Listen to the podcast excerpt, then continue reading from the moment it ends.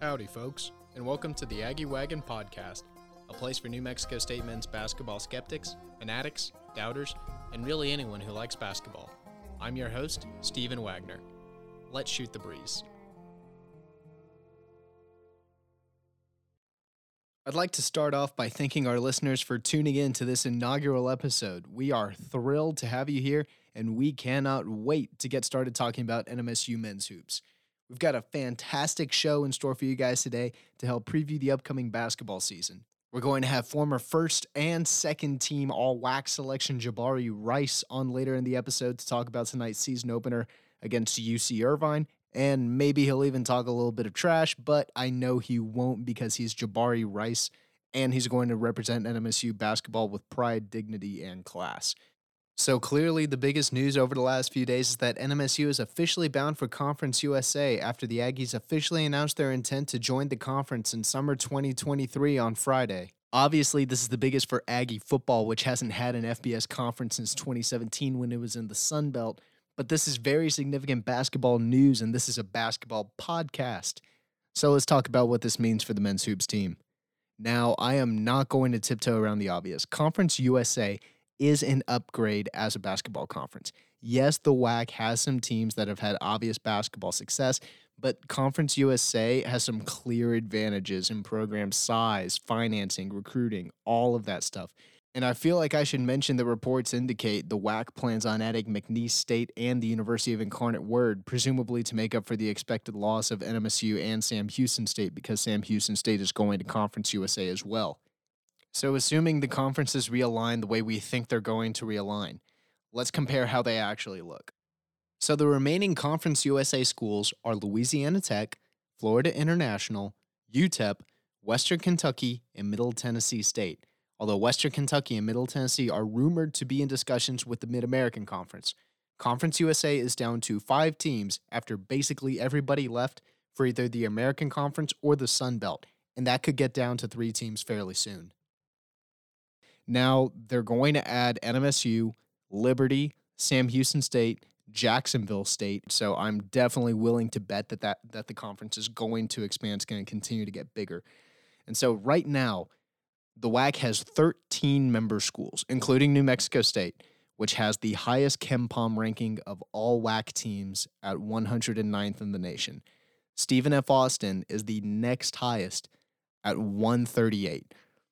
Now, the WAC as a whole their average KenPom ranking is 217. The new Conference USA's average KenPom ranking is 149. So the competition will be getting significantly better. And keep in mind, whenever I whenever I came to the number 149, I was including every team that is going to be in the new Conference USA, including New Mexico State, Liberty, Jacksonville State, Sam Houston, all those good boys. So again, for reference, NMSU is 109. I know some Aggie fans are going to be panicking and worrying the Aggies are going to have a basketball drop off, but I want you to consider this. Beginning with the 1990 NCAA tournament until now, the Aggies are averaging making the tournament literally every other year 30 tournaments, 15 appearances. That's a 50% hit rate. And during that time, they've been in three different conferences and the athletic department wasn't always operating in a budget deficit and trying to find ways to scrounge up the dough to compete with other schools in battles over coaches, facilities, all that junk. But, and this really knocked my socks off, it's been in six basketball conferences in the school's history, and the only time the Aggies made the tournament their first year in a new conference was 1971, and that was the that was the year after the Final Four run, whenever Lou Henson was the coach. So that that tells you how long ago this was. NMSU was going into its first season in the Missouri Valley Conference. But I'm not going to hit the panic button just yet. So what does this mean? Let, let's let's think about this. It means NMSU is adaptable to its competition. It just might take a little bit of time. So Aggie fans, for those of you who are a little bit anxious, I'm telling you guys, just be patient. You know, th- things really are going to be all right. Because once you get through those first few years, and you actually get to adjust to the schools in the new conference, what their athletic priorities are, their style of play, coaching styles, all of that stuff. Winning gets easier, especially for good coaches, and NMSU has a fantastic coach in. So the Aggies are going to be fine long term because this school and this community value the heck out of basketball. And so there's always going to be an emphasis on finding ways to make basketball good. Because the odds are, if you value something higher and you focus more of your attention and put more resources to it, you're probably going to be better at it. So, you know, why is the SEC so good at football? Because all of those schools collectively value the heck out of football. You know, they have the slogan, it just means more. It literally does mean more to them. And NMSU is exactly the same way for basketball. Basketball means more to NMSU. It means more to the city. It means more to the community. It means more to the student body. You know, this is something that the community and the university get excited about. And so, knowing that the university, the athletic department, they're always going to throw resources toward finding ways to make sure that basketball succeeds. And Mario Moccia, the athletic director, he gets that. You know, he it, it it's not like he doesn't understand the place that he's at. He is an NMSU grad. He's a very savvy and socially aware athletic director. You know, he gets that basketball needs to be good. And more likely than not, NMSU is always going to be fine regardless of the mid major conference that's in. It just might take time. There's two ways that you can succeed immediately in a new conference when you're jumping up to face stiffer competition. You can either have unbelievable talent that was undervalued, which, quite frankly, is how NMSU has built the powerhouse that it has in the WAC. You know, it's been able to find this talent that's been undervalued and it's been it's been able to mold it into something special that can win that can win a conference and get into the tournament. And again, this year in the WAC, NMSU has both, and they are very close to the level of Louisiana Tech and Liberty. Louisiana Tech's ranked 88th by KenPom. I think Liberty's 90th, which would be the top two basketball schools if Conference USA, if the new Conference USA began this year. Not to mention, they're going to be right down the road from rival UTEP, which is, I you know, rivalry games are fantastic for everybody involved. You know, that that's something that that's something that both universities really need to value. And NMSU can compete in this new Conference USA, and they are going to compete in Conference USA. Just be patient because it's going to take a little bit of time. And once they're able to get over that hump, not saying that there will be a hump, but there might be, and they're able to adjust to the new standards of a conference, you know, the new style of play of a conference, really everything that entails jumping into a new conference. Because of the way NMSU values basketball regardless of what conference that they're in eh, you know among among mid-major conferences regardless of the conference that they're in they are going to be okay because they're going to adapt and they're going to adjust the way that these other schools adjust because they're all vying for the exact same goal. And that's the beauty of jumping up into a new conference. You're going to see you know new allocations of resources. You're going to see new resources become available especially once uh, once NMSU begins receiving media rights payouts from the conference. You know, everybody in the new Conference USA is going to benefit from this. That's kind of the point of having conferences more generally speaking. And so, like I said before, NMSU can compete and they're going to compete. It just might take a little bit of time and we just might need to be patient. All right, folks, I want to take a minute to welcome in the Aggie Wagon's first podcast guest the man, the myth, the legend, the one and only Jabari Rice. Jabari, how are you doing today? And welcome to the show. What's up, my man? Thanks for having me today. We're so happy to have you to have you here join, joining us, and uh, I think me and the listeners have a couple of questions that uh, you know we're definitely hoping that you can answer for us. Yeah, of course. I got all right, Jabari. So uh, you're entering your fifth year with the program, which you know, in the age of the transfer portal, is you know becoming a little bit more and more rare. Uh, so, hmm. being such an experienced player, you're clearly a leader on this team. But I'm curious to know, what does being a good leader look like to you? What is leadership like? Uh, someone who brings it every day. Someone who's who can be held accountable even when the coach is getting on you. Someone who can take coaching, someone who's coachable, someone who's allowed themselves to be coached, and someone who sets a, a real example for other players so players can't say that, oh, he's doing this or he, he gets to do that or he gets to do that. Someone you can always say and always look back to to be doing the right thing. So when we talk about championship teams with high roster turnover, you you usually think of schools like Duke, Kentucky, North Carolina, those guys. But you guys have been really great under Coach Jans with a roster that's, you know, more than 50% new players in what seems like every mm-hmm. single year. Uh, so, as someone who's been inside of this system, what's the key to getting teams to gel like this when you have that roster turnover? Um, just buying in. It's a buy-in factor for everybody. If you can get one through ten or one through 15, one through seven, however many guys you have on your roster, if you can get them to buy into what Coach Jans is is trying to teach, which is toughness, rebounding, and and defending the ball, then success comes, and it's just proven from from the years that I've been here. So if all those guys can jump on the bandwagon, as you say, and and and follow Coach Jans and just let him lead us to the wins, and we do we do what we have to do on the court, and let him coach us, then we'll be fine.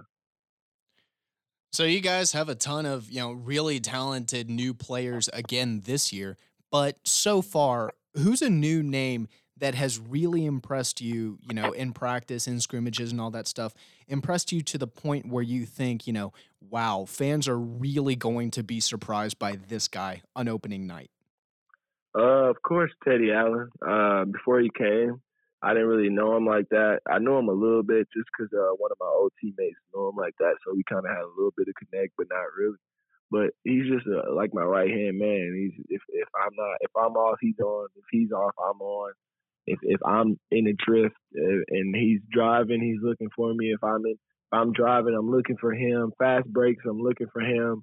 You know what I mean? We just have like a little uh, uh, chemistry on the court, and it's kind of clicked automatically we both know what we're here for. We both know the goals that we're trying to uh, reach, and and we both have the same mindset. And we both get in the gym. We're both hard workers. So I mean, like it was just a natural hit off. Yeah, so that really leads beautifully into my next question. What does Teddy Allen bring to the table? You know, he's clearly a name that's generated a lot of buzz throughout his career. Uh, we saw mm-hmm. his scoring ability during the open scrimmage that you guys had a few weeks ago. You know, he was a name that people knew at Nebraska and West Virginia. Yeah. But what is he, you know, what's he like in the locker room and as a teammate? Uh, he's funny. Like he's just a fun guy. He's a good guy. Everybody likes him. He's a good guy to be around. Uh, he's a good guy on and off the court. You know, we hang off the court just because he's one of my guys. I don't know. He's just a good dude. Aggie fans can expect a whole bunch of scoring from him because that's what he does. He's becoming a better defender every day. He's working on being a better defender, being in the right position, and uh, every day he's working at that and becoming a better defender. But scoring wise, that's that's first nature, man.